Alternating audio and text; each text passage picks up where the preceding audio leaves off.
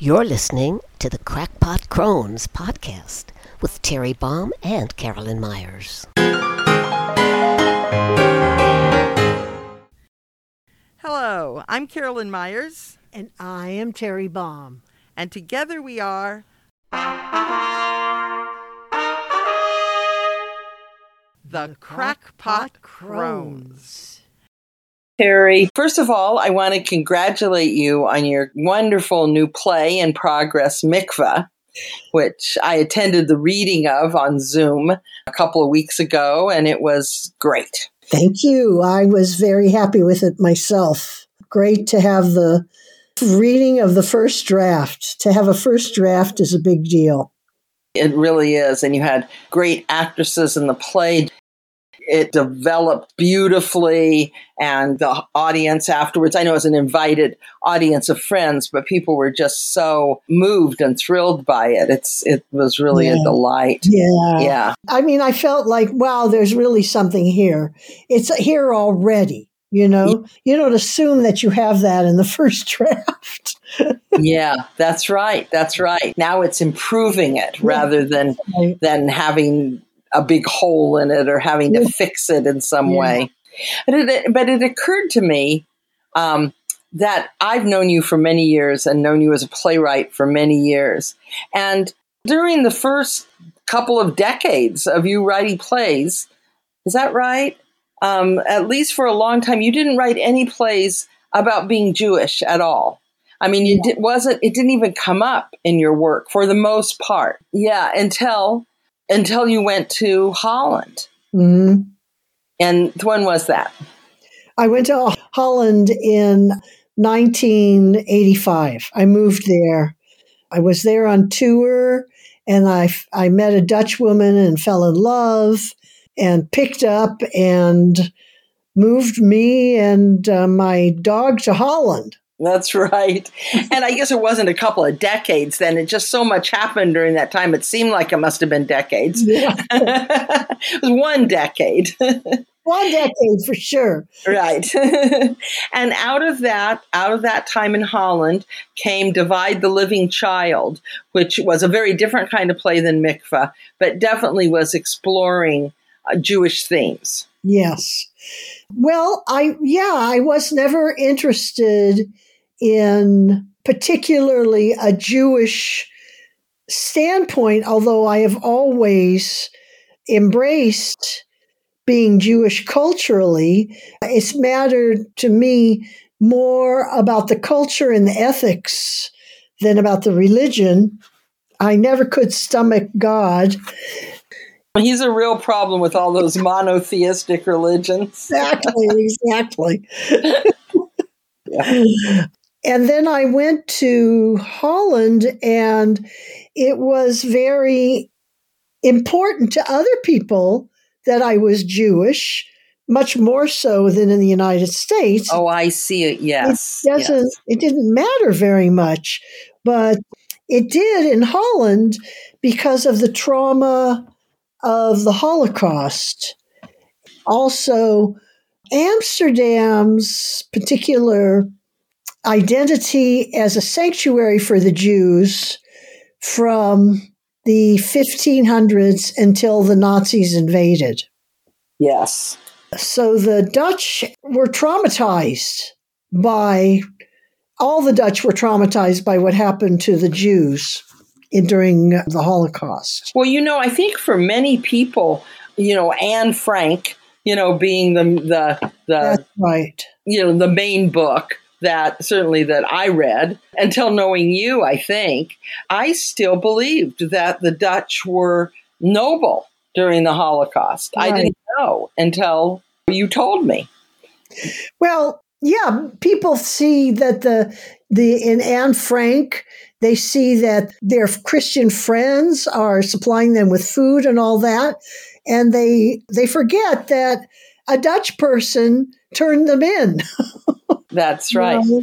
That was also a Dutch person. Presumably, the thief that broke into the um, house at some point discovered that they were there. And then, when the thief was caught later, traded uh, being released for revealing to them where some uh, Jews were being hidden. So Holland has the largest percentage of Jews murdered during the Holocaust than any other country except Poland. Wow.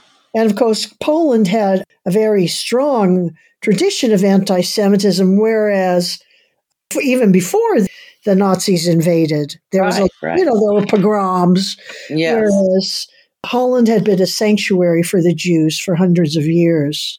So people had a feeling that they betrayed their own identity by not saving the Jews. Yeah. And how do you feel about that? I mean, you, the Dutch feel that way, and you're saying that that's what made them sensitive to your being Jewish and interested. Yeah. But but you also wrote a play where there's the Christian anti-Semitism really comes forth. That's Right. what you're Well, exploring. Yeah. I mean, I guess from going to the Jewish Museum there, they used to have the Jewish Museum. They don't have it anymore. They had this book of Jewish walks in Amsterdam.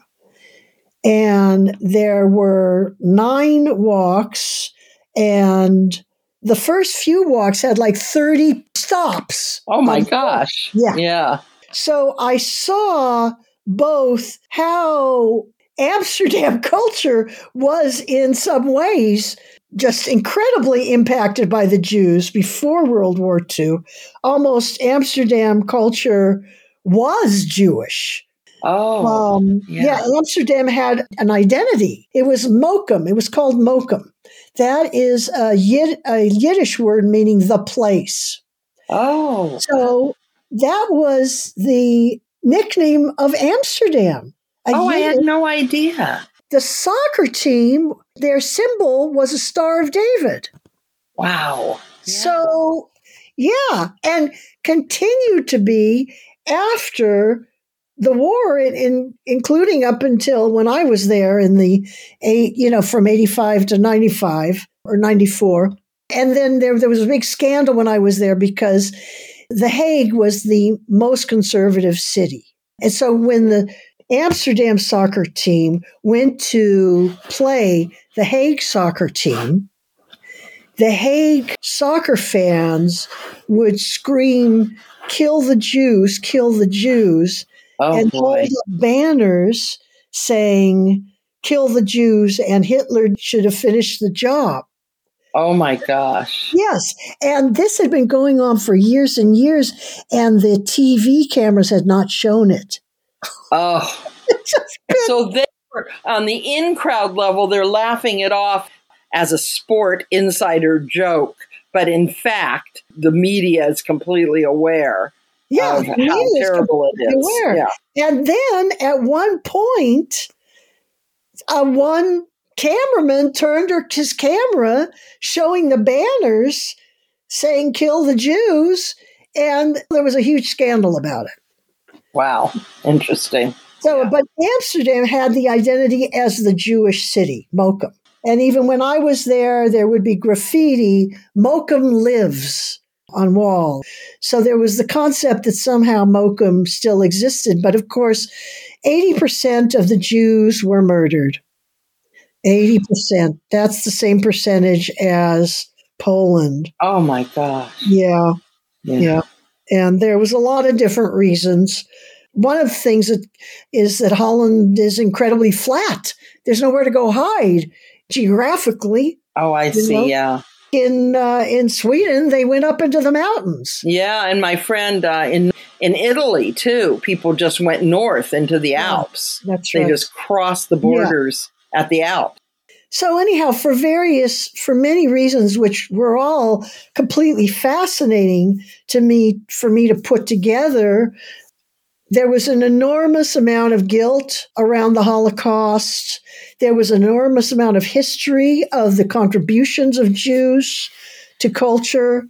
It, it was all in these in these walks in Amsterdam and all the places that were significant in terms of the Nazi occupation and the Jewish Council, and I became very, very interested in the roots of the Holocaust, which I felt were much deeper and broader than German Nazism. Really, it was really about Christian anti Semitism. Right. In other words, at some point, somehow people embraced or turned their faces away from the Jews being taken away and murdered. There was something that helped them, all the Christians, accept this, if not embrace it. Of course, many, many supported it too. And then I just became, oh, oh, well, why do the Christians hate us? Yeah. and reading about that and really wanting to do a play about the Holocaust in Holland because I saw enormous turmoil in people, people of my generation who were born after the war, right after the war. Right. Uh, so many people said to me, I've never talked about this before. You really know you're getting somewhere when people say that to you. Yeah, it opens the conversation for possible change, I Yeah. would think. Yes, yes. I mean, they, had been told and told and told in school that they were guilty, that they had failed. And they had internalized that. So, not that easy to meet a Jew in Holland because of the high percentage of Jews that were killed. So, I was the first person that they'd ever talked to about it. The first Jewish person they First ever talked. Jew. The first person Oh, the first person. person. In other words, they just they didn't talk about it among themselves. My feeling is the whole continent needs group therapy. Yeah. I Yeah. really think they need to get together with people who have experiences like themselves, who feel guilty, even the ones born after the war, and talk about it. So I wanted to do my little bit of talking about it. And the first play I wrote was based on Iphigenia in uh, Aulis, Euripides' tragedy, where Agamemnon sacrifices his daughter to get a favorable wind to sail to Troy. And that was always my favorite Greek tragedy. It's like the most realistic Greek tragedy. There's no real intervention by the gods. And it was very powerful about a father sacrificing his daughter for what he, he saw as political necessity. Right. Um, and I wrote Iphigenia in Amsterdam, which was about the president. When the, the Nazis invaded a city, they demanded that the Jews set up a council from their elders, the powerful men in their community, that would mediate between the Nazis and the Jewish community. And so men volunteered to do this with the idea that they were protecting the community. But of Yeah. course, they end up, ended up doing the dirty work of the Nazis. They ended up doing the selection themselves, the Jewish council, of who was sent away to the camps. They absolutely facilitated the deportation of the Jews, thinking that they were diminishing it or holding it back or whatever. So I wrote a play about the Jewish council and I wanted to examine how men in that position feel that they're doing well, they're helping, and they're not, they're doing evil. But I discovered that when I had readings of the play, the people who came to the reading saw these men and what they did as being specifically Jewish. In other words, they thought I was saying that Jews were evil. I see. Yes. Ooh. Um, yeah. And so it is very easy. I mean, I'm talking about Jews saying they think they think the play is saying Jews were evil. So in other words, unfortunately, there is this idea about the Holocaust that any Jew who collaborates to save their lives is evil. yeah. It's terrible. There's books, you know, about Yeah. condemning Jews who collaborate to save their parents. So I, I didn't know what to do about this play. I had worked for, on it for five years, but Wow. most of that was reading about the Holocaust. Yeah. It's a subject that you kind of help. I've fallen into the Holocaust and I can't get up. Yeah. right. Right. Every single story about the Holocaust is different. Yeah. So endless, endlessly horrible and fascinating and wonderful and different. Right. So everything right. was different from everything else. So anyhow, I didn't know what to do. So, so everybody said, You're writing this play in the Holocaust, you have to talk to this one woman. So this one woman was she was an actress. She was a child of Holocaust survivors, and uh, both her parents had come back from the camps. They were mentally broken as a result of that experience, and so she had to be the breadwinner of the family, and she started working as a prostitute when she was thirteen. 13 years after the Holocaust, there was a whole group of 13 year old Jewish prostitutes in Holland, all of whom were girls who'd been born right after the war, and their parents could not deal with life, and they had to go out and support the uh, family. Right. Anyhow, so she had become an actress and she had done a, a very abstract play about the Holocaust and it was very very famous. She was tiny tiny person. And at the end she got into a, a, suitcase and closed it up wow. on herself. And this was this extremely powerful moment. So i talked to her. I told her about my story about the jewish council. And she said no.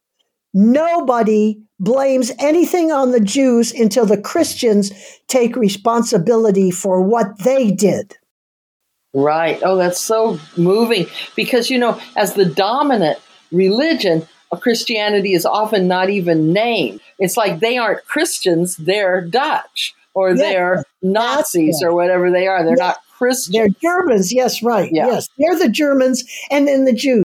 No, the German Jews are Germans too. And the and the other Germans are Christians. Right. So and in fact, the oppression was still going on because her mother had died, but her father was still in a mental hospital. So she tells me this story. This mental hospital is all Holocaust survivors, Jewish Holocaust survivors. And it's this dirty secret. It doesn't get any funding. The people don't get any drugs. They're all in straitjackets. It was just oh a horrible, bizarre story. And I didn't believe it really fully was true until several years later. Somebody turned the camera around. Again, yes. Again. And there was this huge scandal in the news about this mental hospital for Jewish Holocaust survivors that had got no funding and everybody was in straitjackets. So her feeling was that Christians had never taken responsibility, you know, with all their guilt. And so she said, you know, the Christians have to take responsibility. And that turned me around. And I said, okay, the story is Christian anti Semitism. The story is not the Jewish Council.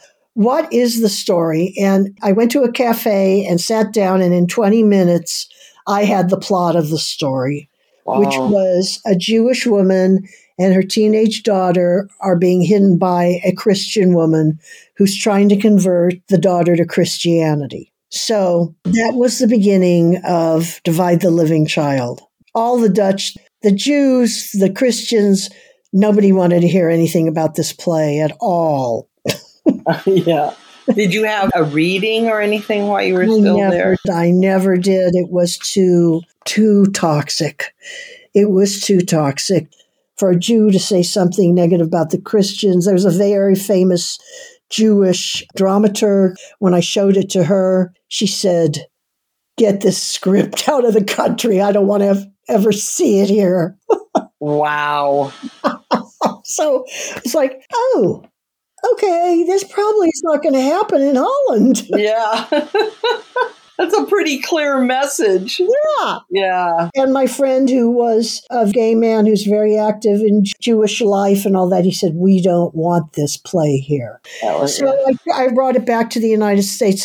It still is, is pretty controversial to really tell the story of Christian anti Semitism. It's not an easy thing to do. It's only had one production, full production, at Ashland College in Ohio but it was the centerpiece. It was the inspiration for a whole symposium on the Holocaust, which went on for 10 days. Oh, that's great. All the professors said this is the greatest thing this college has ever done. And Elie Wiesel came to speak. Oh, that's wonderful. I know I directed it in Ashland, our earlier version. the Ashland Shakespeare Festival put on a new plays festival, incorporating other people from the community too. And, and your play was chosen, and it was definitely the most important and the centerpiece right. of that festival. It was the play that everybody went to and everybody was talking about. Yeah, yeah, that was a wonderful experience for me. Yeah. It really was. And your parents came. Yeah, my parents came and my parents my parents were very ambivalent about my gay theater, my lesbian theater, but they were all behind my exploration of Jewish issues. I was in conversation with somebody who was in charge of the festival, and they said, Well, why hasn't this play been done? You must submit it to other places. And I said, I have submitted it and it's always been rejected. And whoever I was talking to, the theater person said, Well, that's really weird. I don't understand why the script would be rejected. And my mother piped up and she said, You know why they reject it? Because they're afraid of it, because it's the truth, because it's too controversial and they're scared to tell the truth. That's wow. so great. Your yeah. mom backing you up. yeah, my mom, the one time in her life. it was worth working on this play for eight years. I think maybe now is going to be the time for Divide the Living Child to really take off. People have gone through quarantine and isolation the situation in the play is very intense because yeah. the women are in the same room together, right. or at least the same small apartment together the yeah. whole time. That I think that atmosphere is something that people will really relate to on that level. Yeah. I think that's true. And and we were saying it might actually work really well on Zoom. It might, yeah. Claustrophobic yes. feeling of the play and the fact that everyone really is in their own box in the play. Everyone's situation cuts them off from everybody else. Yes. The, the daughter is cut off from her mother by having to go out, out of the world. So I think it might do well on Zoom. So. I want to get to Mikvah, your evolving major work. But before we go there, I just want to mention Hanukkah Butch because oh, there is one other play that right. you wrote. You wrote about being Jewish, that's and it's right. it's a wonderful play.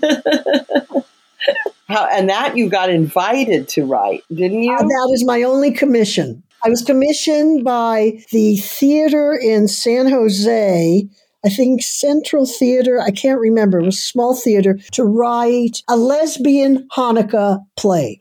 For a short play, right? For a holiday show. Yes, 10 minutes. 10, 10 minutes. minutes, yeah. Yeah, so I wrote a play where a Jewish woman brings her first lesbian lover home for Hanukkah. And the Jewish woman is very worried about how her parents are going to deal with this new aspect of her life and with this butch woman who is also Jewish, who is her girlfriend. But in fact, in the play, the girlfriend walks in and the parents have a Hanukkah bush. A Hanukkah bush is really a Christmas tree that Jewish people get because they want to have a Christmas tree. yeah. It's usually flocked with silver or blue, and they yeah. can't put all the cute, cool decorations on it. They have to put Jewish decorations on it. But this butch woman who's meeting this family for the first time, rather than them judging her, she judges them very harshly for having a Hanukkah bush.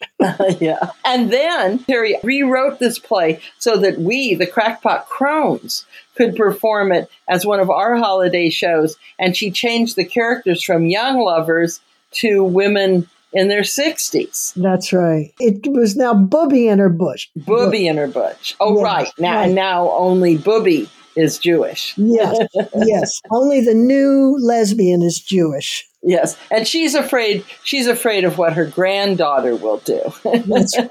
but we don't get that far. We No. uh, we're, we're we're stumped while we're, the play only concerns them getting ready to go. That's right. yes. And Booby wanting her butch girlfriend to wear dangly earrings. yeah, so she won't appear so masculine. it was one of my favorite pieces to do. really a lot of fun. And now we will talk about Mikvah, the new play. So tell me the story of the idea for Mikvah. In terms of themes, the story begins in 1974 at the uh, Amazon Music Festival, where we were having this ecstatic time. And then these male bikers on their hogs tried to break in, and I experienced rage and a desire to kill them. And I realized I wanted to do a play on women's rage against men. You know, I'm not even sure I thought of it as the patriarchy. No, I don't think so. I Yeah. I don't think we had conceptualized it. I mean, some people had, but I don't think I'd conceptualized it as as the patriarchy. Not yet. So I wanted to write that play about violence against women and women's rage against the patriarchy because of it. And I also knew about the women's ritual bath. I went to a mikveh for my 50th birthday. That's how I celebrated. A mikveh is the Jewish ri- ritual bath. Yeah, the concept is a woman is polluted by having her period and she cannot have sex during her period and X number of days after her period. And then she goes to the ritual bath and she is purified by that. And then she can have sex. So in that in that regard, it's a very um, oppressive, patriarchal, disgusting Yes. idea. But in It's- fact, there's a whole nother feeling to it. Well, in fact, the very first building that a Jewish community has to build before a synagogue is a bathhouse for women.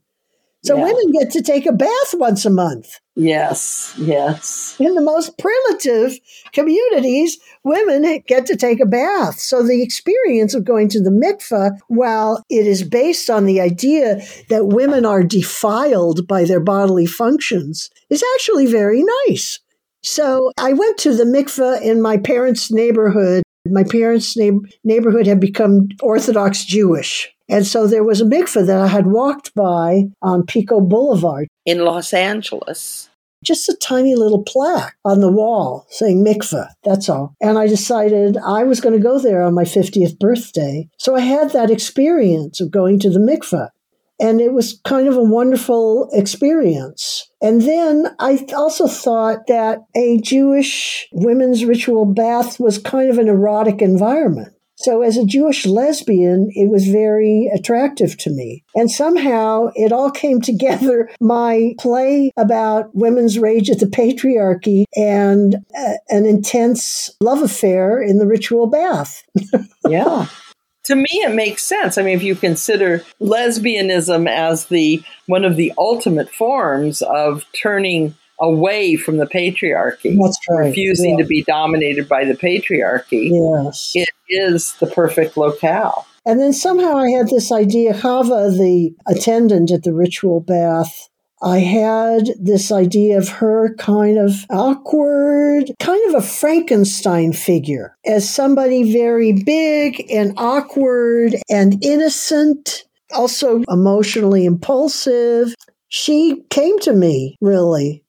I don't know, it's just sort of wonderful. I thought, oh, it was something that, that really, uh, I felt like I was channeling actually. Yeah. And I thought, oh, Hava's mother was the witch. And then I thought, wait a minute, did they have witches in the Jew in the shtetls, the Jewish villages? It's the exact same time as Fiddler on the Roof, an early 20th century Poland, small Jewish village, a shtetl. And so I thought, oh, did they have witches? And then I had this book about the shtetl, and I was reading it. And I said, and it comes on, somebody starts talking about the witch. Uh-huh. wow. Yeah. I was like, oh, I knew there were witches before I found out there were witches. Yeah. And then I had this idea for this young woman who has been brought up in a very intellectually privileged and enlightened way by her father. Her mother died when she was born. And so, therefore, the marriage to a really tyrannical, oppressive man is completely intolerable to her, completely unacceptable to her. And she's a lesbian, ultimately. So it's an, it's an unbearable situation. And then Hava, the attendant, is a lesbian, and they fall in love then there's this enormous tension because it's a secret and Rachel is being beaten by her husband and her father has turned his back on her. Father who brought her up to be so educated is forsaken her. And so she gets angrier and angrier. And so the patriarchy is is symbolized by the husband who is really a violent abuser the father who is too weak to stand up for his daughter and uh, and, and, has a, gets advantages from the right. marriage. He's uh, he's married his beautiful daughter off to a a violent rich man. Yes. So uh, he gets a lot of privilege from it and a nice uh, Sabbath dinner every Friday rather than the skinniest chicken in the soup. And then there's the beggar Shlomo. Shlomo is Hava's charity. You know, she doesn't have very much, but she gives some of her food to Shlomo. And then Shlomo tries to blackmail them. Actually, there's another male, which is God. So there are four different manifestations of the patriarchy in the play. Rachel and Hava both respond violently to the oppressions that they experience. So it's very exciting. It's a very happy ending for the women. yes, yeah, yes. That rarely happens, you know. That's um, right, especially if the women commit violence. Exactly. or anything. Thelma Louise had to drive off a cliff. God That's, damn it, they could have driven to Mexico. I know, you know? I know. Come on. Yeah. That was really rotten. Right. They don't have to drive off a cliff. They're going to escape and go to the big city and, and pretend that they're sisters and live together. Yeah. Anyhow, it was very funny to me when we had auditions. We auditioned, I don't know, 12 actresses, and they all were so excited about the idea of a play where women were violent and there was a happy ending. yes, yes. The women weren't punished for their violent behavior. Yeah, no, it, it really feels like that. You just can hardly believe up to the last minute that That's they right. are actually going to walk out, and they do. Yeah, That's wonderful. So yeah. it's been kind of an incredible experience in that I've had a feeling of channeling the right. characters. To me, that's the greatest feeling is that this person lived, these events actually happened, and now you are recording them. Right. And you you said yeah. to me this play is a play about women's rage against the patriarchy.